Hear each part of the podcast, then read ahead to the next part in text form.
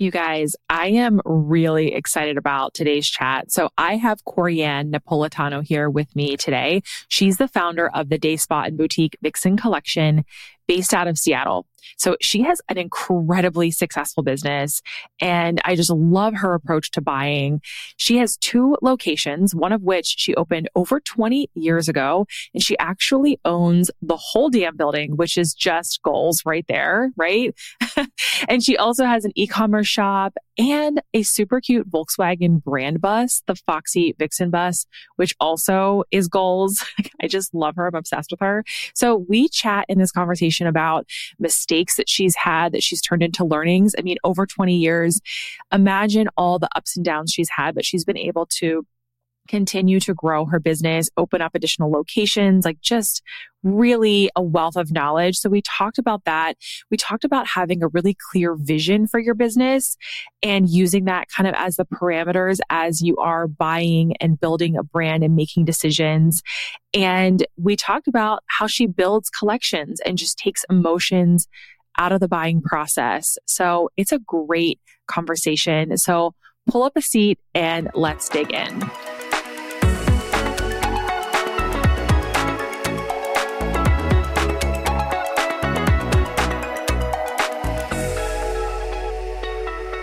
Hey, friend, quick question for you. Are you feeling stuck with how to get your brand to stand out on Faire? I'm asking you because as a buyer myself, I can tell you that there are just so many brands out there vying for the attention of these buyers, but I know that your brand has something so special and it needs to be seen. I put together a private podcast for you that goes deeper into what buyers are really looking for on the Faire platform and how you can stand out from the crowd to grow your wholesale business and really land those dream buyers. So if this resonates with you, head to the link in the show notes for instant access. Hi, Courean. I'm so excited to have you here. Thank you for joining me on the podcast. I can't wait to chat with you. Thanks, Kristin. I'm glad to be here.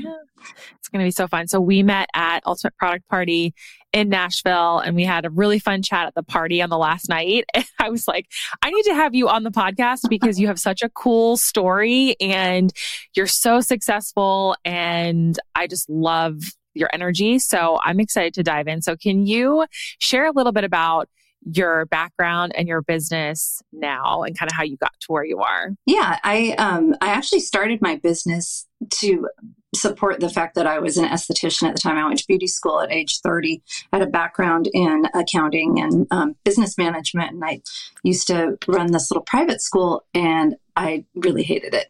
And I got over the fact that my family was really judgy about me and the whole beauty industry thing and just bit the bullet and went to school, um, you know, because I, I'm very, I'm a caretaker. So did that in uh, 2000 and then by 2002 i'd been working for some people in in uh, the spa industry and i broke my neck. And so that was really a huge catalyst for you know if you ever want to get smacked upside the head have a have a near death experience and and it'll get you real clear real fast about what your life's purpose is. So i wanted to open a store in, in my neighborhood and have that support my skincare business. And when i did the place that i leased the gentleman said oh we really want to have retail. And i said you know fingers crossed lying behind my back here um, oh yeah i'm going to have retail because i had skincare stuff. So that was retail retail. So I became a retailer really quickly. I didn't know where the gift center was in Seattle, and someone came in and was like, "Oh, you've got some cute stuff in here. Did you get it at the gift center?" It's like the gift center don't know about that place. so that then that I found the gift center and that's where I found all kinds of cool makers and brands and started curating this little collection. And within two years, I expanded into the space next door. So then I occupied the whole building and I could really go nuts with the clothing and, and accessories that um, kind of represent what I'm doing even today. That's amazing. What a cool story. I think it's so, I love hearing people's path to getting to where they are because most people don't just out the gate open up a shop. Right. You know, there's some story that like got you to where you decided to open it up and you kind of it sounds like you kind of fell into being a buyer and, and yeah. curating that product. Like, what was that process like when you didn't have a background with inventory? I mean, and just understanding how to pull together. Well, we started out re- really humbly. So, so I think that what was what was neat for me was my my location was just amazing. Couldn't even be better. And it, and it's still, we're still in the same place 20 years later. It's next to the post Are you really? Yeah. I bought the building uh, four years ago. That's so amazing. Next to the post office on the main drag, like really super visible, great storefront. So, um, but when I, when I started out, I, I was just buying, um, when I got into clothing, I was buying accessories and things that were related to spa, but I, I was always trying to find that cute little unique something that has a certain je ne sais quoi, which is still my buying um, strategy today. Um, but back then, I was going to that gift center and, and they had a vendor that was selling their samples, of clothing samples. And so there were kind of smalls and mediums and not a lot of large size, but partial size runs, things like that. And, and so I bought these um, cute embroidered blouses, hung them in the window, and it, they would just sell. So that's when I, I love shopping. So my background, I babysat starting at age 11 and just spent all my money at Nordstrom Rack, carefully choosing yeah. things. So I, have had a long history of that and sewing my own clothing. Yeah. My grandmother taught me to sew when I was really young. So I, I, just, I guess I have an eye for it. I used to thrift too and replace buttons on things and make them be unique. So I just had a good eye and a good sense and learned right away to kind of like find that, that sweet spot of moderately priced goods that had that certain je ne sais quoi.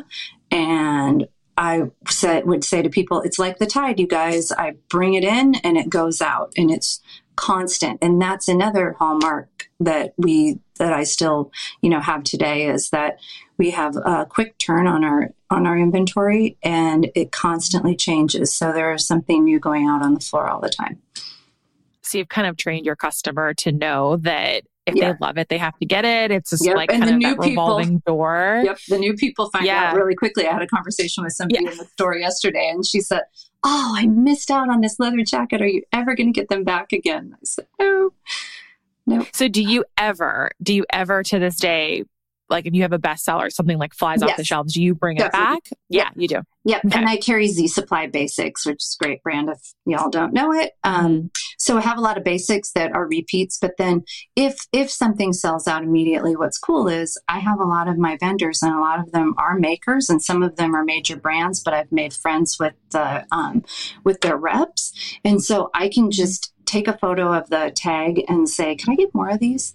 Via text. Yeah. And they'll say yes or no. And I'd be standing there in real time with the customer and say, sorry, that that's all sold out. Or, you know, we, we're, we're, able, yeah. we're able to get it, but it, they're going to recut it in three weeks.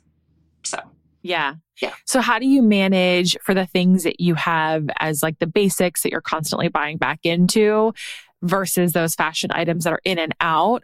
How do you manage your inventory separately for those? Because you oh, have two locations, yeah, right? Yeah, and that, you have your ecom shop. So like, how, talk to me about like having all the different locations and an ecom shop and how you manage your inventory between the two. I'm curious. So I do uh, Shopify was a game changer, and I I um, started using them three years ago. And then the next step, and that was still when I just had one store because I only opened my second store 13 months ago. So um, when when I got on the Shopify platform, my mind was blown. I love reports. I can, I've got custom reports so I can pull up and see where things are zero out um, as, as far as what's in stock. So that's one way. We, I have constant communication. My phone is always in my hand, even when I'm on vacation, much to my husband's chagrin. But with Shopify, yeah. I can, I can literally see in real time the, the orders that come in and I can pop into inventory and see that we're down to two pieces of that. Um, I might, it might not have had a photo before, and my vendor sends me a photo via email. I can upload it into Shopify. It's amazing. It's such a powerful platform. So that mm-hmm. we we took it took almost two years to build out an ecom site that actually works. Um, we, we hired somebody for $10,000 to do the first website, and they were in New York and came highly recommended. But we just didn't jive. It was talked very fast. It was a whole new language for me that, you know, mm-hmm. now it's old hat, but it was like, you know, learning Greek uh, at the time. Yeah. Yeah. So, yeah. so I, I hired one of my things is always hire people that are smarter than you. So I found someone through the boutique hub that uh, built websites. So she scrapped the $10,000 website and she knew that I had spent a lot of money on it. And so she kind of gave me a deal about half of that to rebuild that site. And then the rubber really hit the road when um, I asked her and her team in Alaska to put all of our inventory in. So whenever I buy something from mm. anybody, first thing I ask for is photos and any sort of descriptions. And then we can load those into the back and they optimize it for SEO. They write all the things. Because I was sitting here, I mean, look at um, oh okay well this is a book. That's easy. We know the title. We can name it. It is this book. But when you get a shirt or a, or a uh-huh. dress we would go oh let's call that one the megan. No we already called that top the megan. Okay well now i have to write a description for it. Well, so so those girls took that burden away from us and they they will name them um, they they'll do all the SEO, which is so important for a website. That's amazing. Yeah, and That's now amazing. we have organic. You know, when someone's googling something because of that mm-hmm. SEO, that those start to pop. I was doing that myself. From I would uh, somebody gave me a tip that I should look on Amazon for the buzzwords. Like if I was going to be selling a white blouse, I would go on to Amazon and I would find the buzzy words that they were using for SEO. Do you know how mm-hmm. much time that took? Yeah so time consuming. And a lot of, I mean, that's the thing. So many mm-hmm. people were doing all the things ourselves and you as you grow you get that luxury of being able to bring in somebody yeah. to do it for and you but in the beginning you have to do the grunt work and you, you have to do that but also you you can you can do the scary thing by by yeah. if you're clear investing in that like i didn't i didn't yep. i didn't really have 10,000 extra dollars sitting around but we just came out of yeah. the pandemic and i didn't have a website that i just i had a website but i wasn't selling anything on it so you know yeah, that because you just had you can't just put something up it's like i no. think it's that uh, SEO is one of those things that I think is so foundational in a retail e-commerce business that whether you are driving local SEO or you're driving, you know, national or yeah. global traffic to your site, it's really important because that's a needle mover. Mm-hmm. And it's something that maybe isn't this like flashy, immediate result in sales, but it can it can make a really big difference long term. And it's interesting that you say you ask the brands or, you know, the makers that you're buying from for that information up front because anytime I'm coaching somebody, I talk to them about like how important it is to actually have descriptions that could be put directly onto a brand site. And it's important 16 to, inches long, the necklace. Yeah, the details. Filled, uh, lobster clasp, whatever mm-hmm. its particular thing is, that it's made yeah. from, you know, Czechoslovakian faceted glass, whatever it yes. is. Yeah, it needs to be there yeah. for, for the people like me buying it. Yeah, it makes it so much easier because if you don't have the time to write a good description, that product's probably not going to sell for you. And then in turn, that's not great for the maker or the brand because you're not going to go back and rebuy from them because it's not no. going to be a well, good seller. And here's, here's another great example, Kristin. There, um, my friend Chrissy, who you met at the UP conference, mm-hmm. she owns Cheeky Boom. So she started selling in my stores and um, I was asking her, honey, I need photos. Jewelry is really hard for me to get a photo of. And that was back when I was still doing my own photography and, and that um, mm-hmm. for, the, for the images for the website.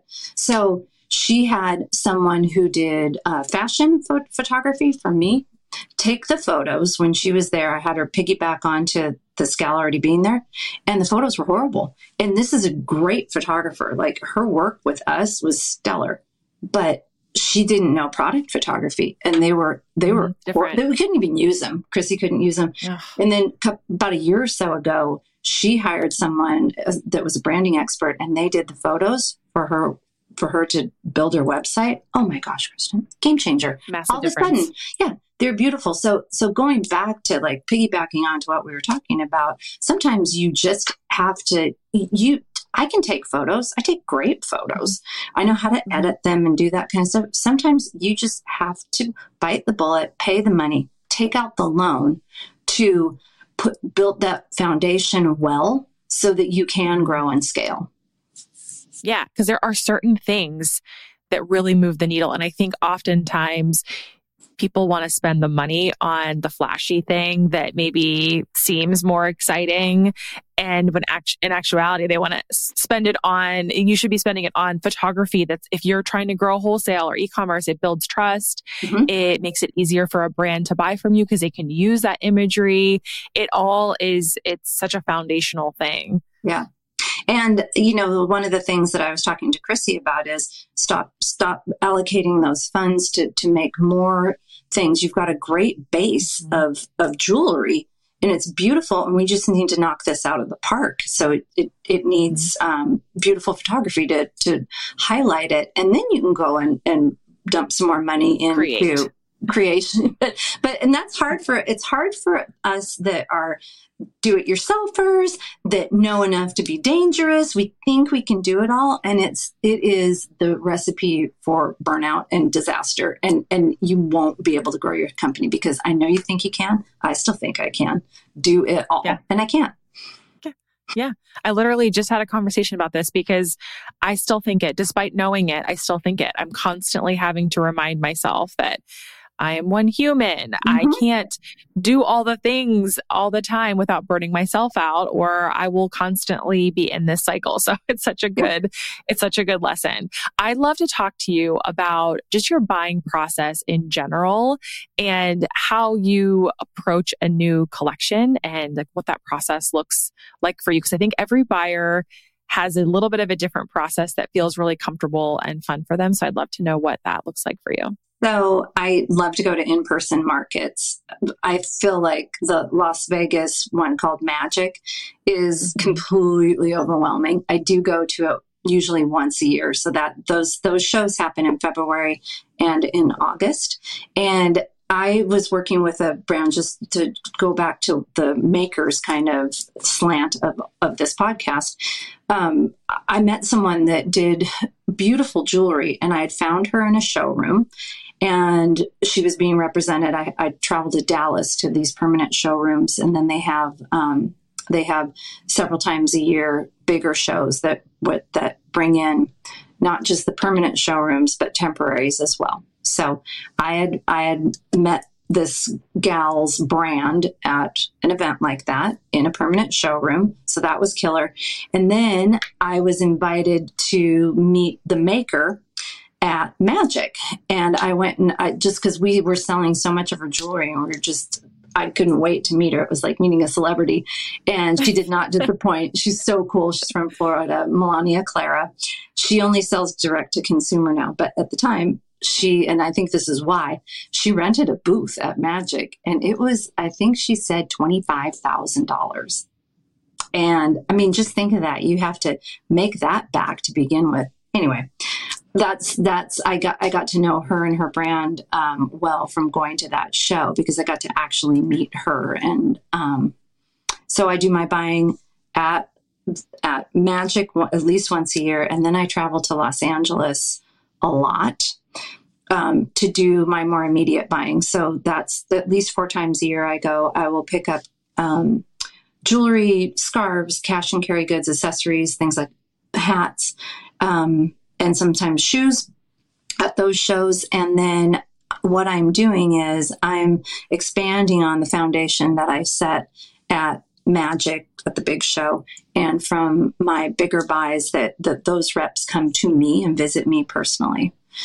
And then I round things out with local makers that find me or I find them. I might see them. I'm always, my wheels are always turning. So I was down in mm-hmm. Portland and I found some beautiful jewelry and I asked the people about it, bought a piece of it myself, and then did my research, found her and brought her into the store.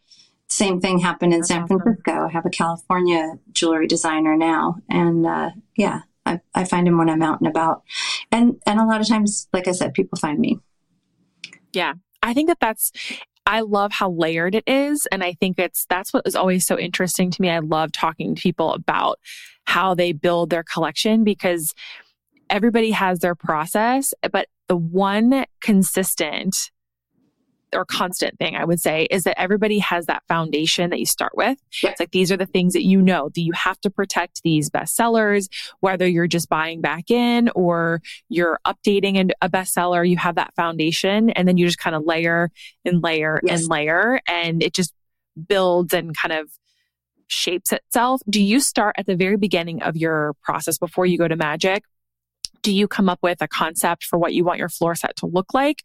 Or do you let it happen kind of organically when you go to those shows and start to like get inspired? Well, for me personally, I used to have a little um, too much inspiration when I would go to shows, and I I would have. A I think that's most people. Yeah, and I would have a tendency to overbuy, and boy, lo- was loving mini skirts at one time. Print, you know, elastic waist, drop waist, mini skirts, for example. So there were like eight different types of elastic waist, drop waist, mini skirts in there in prints fine, whatever. But um, now I'm I'm much more of a scientist, a retail scientist about how I um, do my buying. I have an open to buy plan, but that okay. starts with part of the foundation of the house are um, three major brands that I carry. So, for example, yesterday, um, and we're in mid to late July now. I'm buying for things that will be delivered in January, February, March, and April of next year already. So Billabong, I've already bought. Dex clothing, I've already bought, and Z Supply. So I know my color palettes and I know mm-hmm. the prints that I've got coming in for them. So they're they really influence because those are my top brands. What the floor set's going to look like. And then mm-hmm. I add in, okay, well, so we've got a lot of pink, or pink's really strong, but not everybody loves to wear pink. So I'll be buying some pink jewelry to go back with that. Mm-hmm. So you don't walk in the store and the whole store is just this profusion of pink, but that you see elements of it and you start to understand because when people come in stores, you know, they, they don't, they want to help dressing. So they want to come in yeah. and see that, okay, I'm getting what you're putting out here you've got yeah, to, they, they see your point of view. Yeah and the, and they kind of see what the trends are. Oh okay so we've got bag dresses now you know these loose flowy dresses mm-hmm. or we've gotten away completely from all this lounge wear and and we're we're back to wearing jackets and structured clothing again and yeah. Yeah i think that it's it's so interesting or interesting isn't the right word but it's important to know that there are different stages of the buying process. And so it's like you start with that foundation six, seven months out from the collection. And then you layer it on and you're not trying to do it all at one time. No. Versus I think some people are like, I have to do one and done, get my collection put together so I can put it to bed. But it's always a revolving door because you have to see okay, on the did things that, that are maybe the trend, did it work? Yeah. And you can start, you have so much between now and then. Like the beauty of not being a corporate retail entity mm-hmm. is that we can read results and change our on order. We can chase into new fashion. Do you leave money in your open to buy? Yes. To be always. able to chase into things? Yeah, yes. always. Totally. Yeah. Um, um, that's where going to Los Angeles. And I'll, I'll even take a video of the store because I'll think, you know, toward the front, I need some more prints. I've got a lot of black and white. And a lot of times when I do those big buys, I've got a lot of black and white and beige and, you know, a, a pop of gray. Because those are the things that sell the best, sure. but they can leave your store really boring yeah. if you only have that. yeah. When I was going through a divorce, a guy came in and I was like, oh my gosh. I was like, um, he said, "Oh, I feel like I'm in a black and white movie." kind of like, as a oh, okay, this is reflecting my mood. yeah. yeah, I better go down and buy some bright, cheerful prints for everyone because I look like the funeral store. so, well, how do you? Okay, if you are using it open to buy, and you know that that sets your top line you know, financial budget.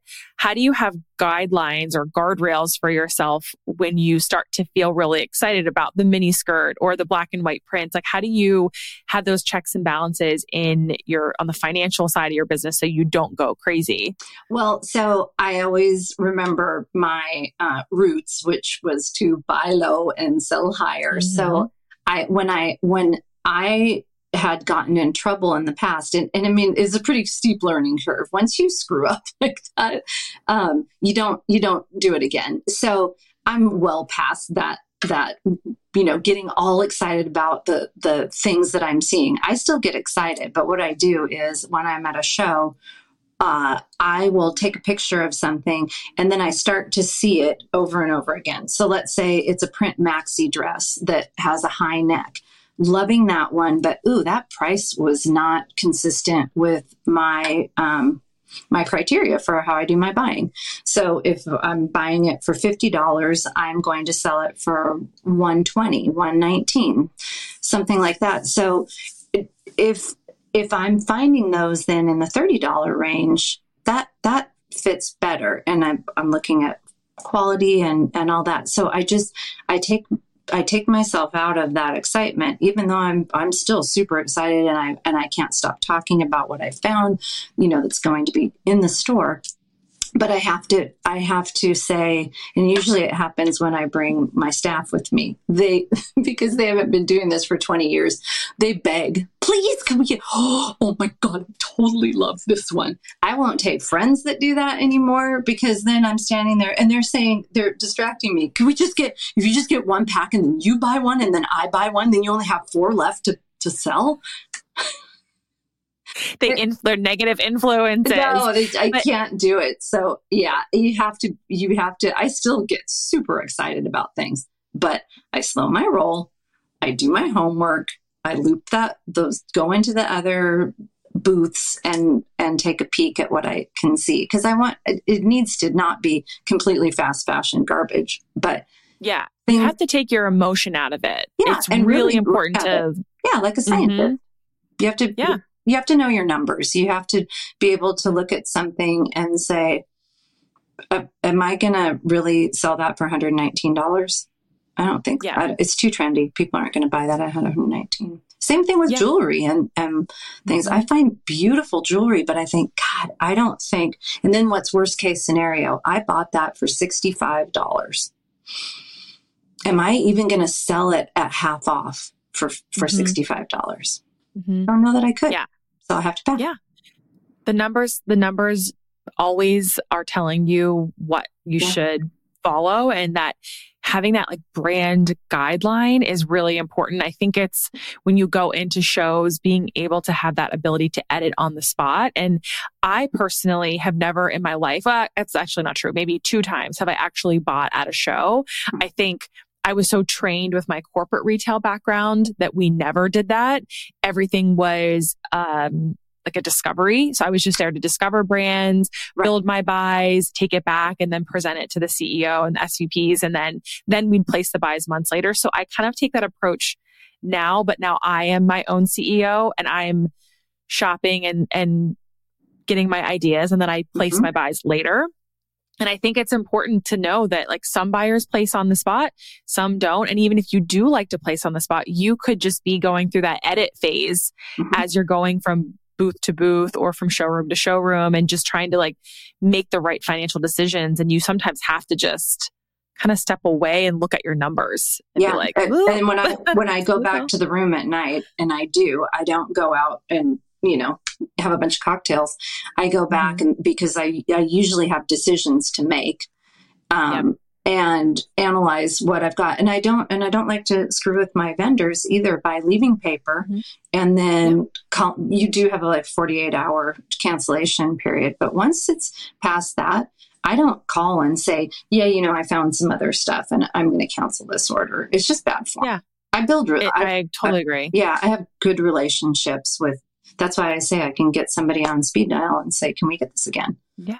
And then they trust your word yeah. and nothing, nothing hurt my soul more than when I was having to reach out to small brands and say, we have to reduce our buy. We have to cancel mm-hmm. our buy because 99 percent of the time it was a reflection of what was happening in the business and it wasn't a so now as my own buyer for my own brand mm-hmm. I never do that. I just figure it out because it's just it's a shitty thing to do. It is.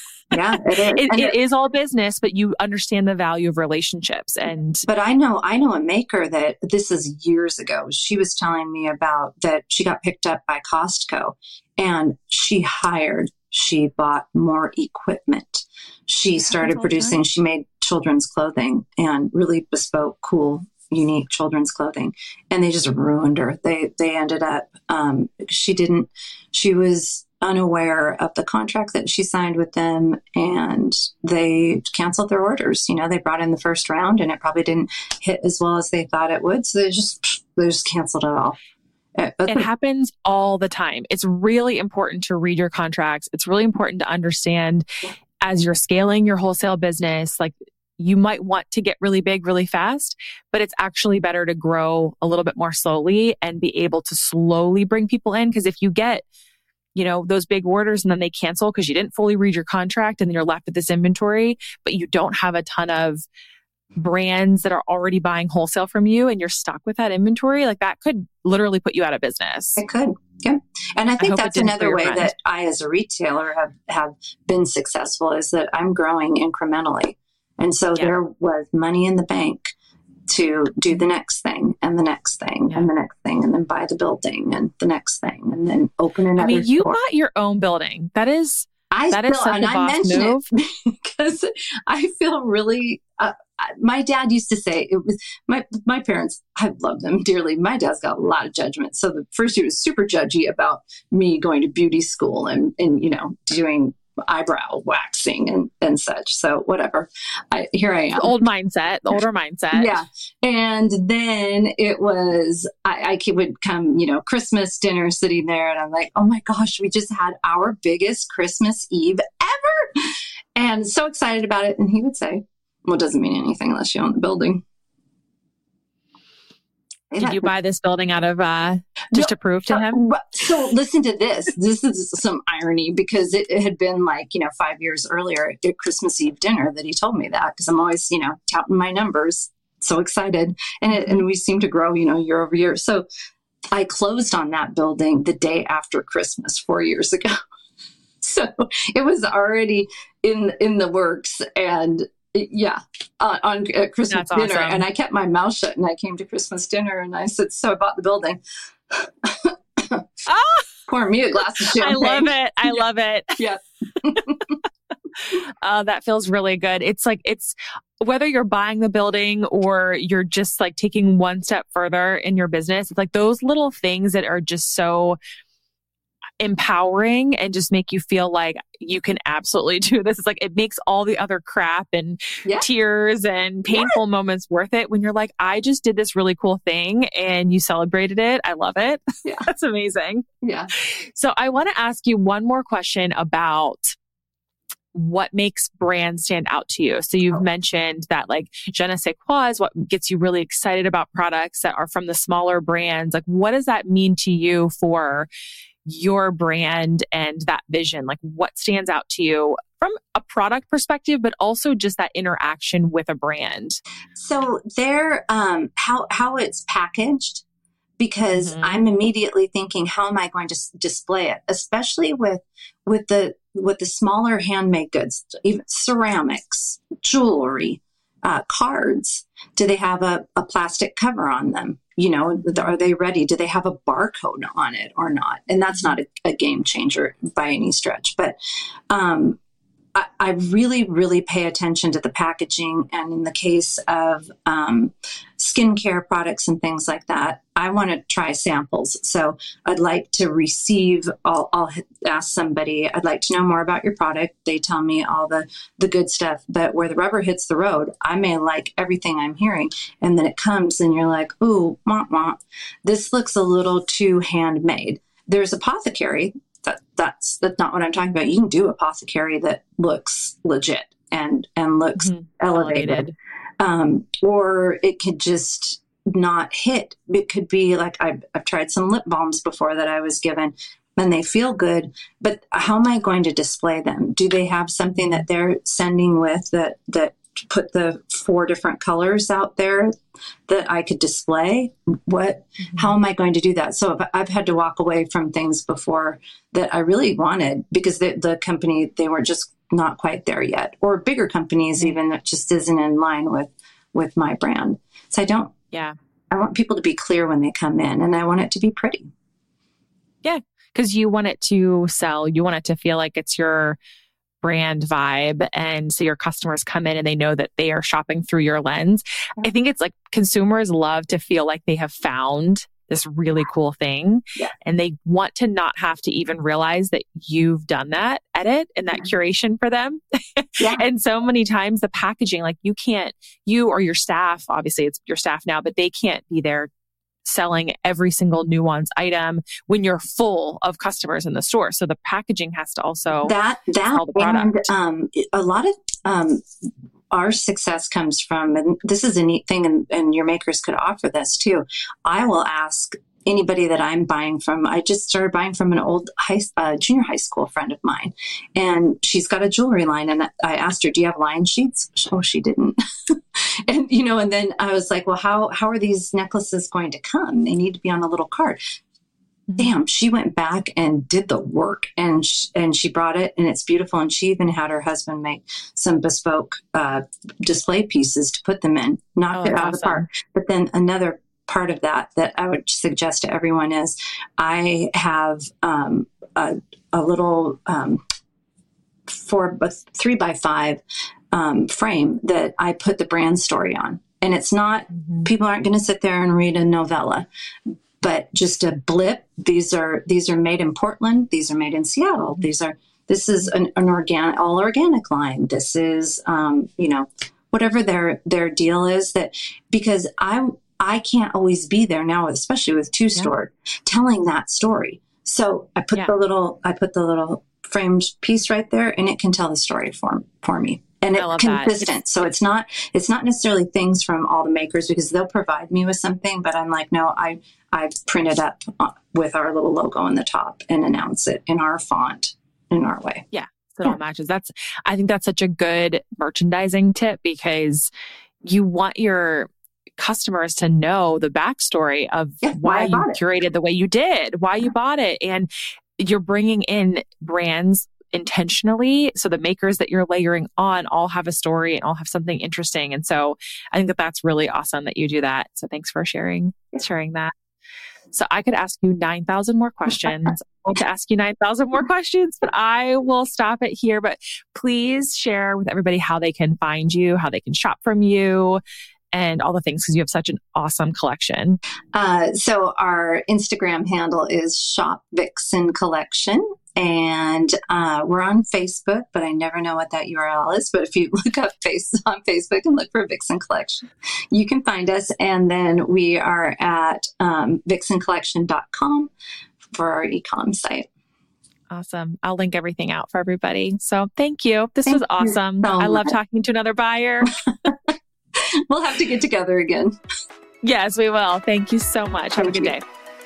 Thanks so much for spending some time with me today. If you are loving the show, I would be so beyond grateful if you would rate and review the podcast and share it with one of your biz besties to help spread the word. I hope that you absolutely crush your sales this week. I'll be back to chat with you next Monday.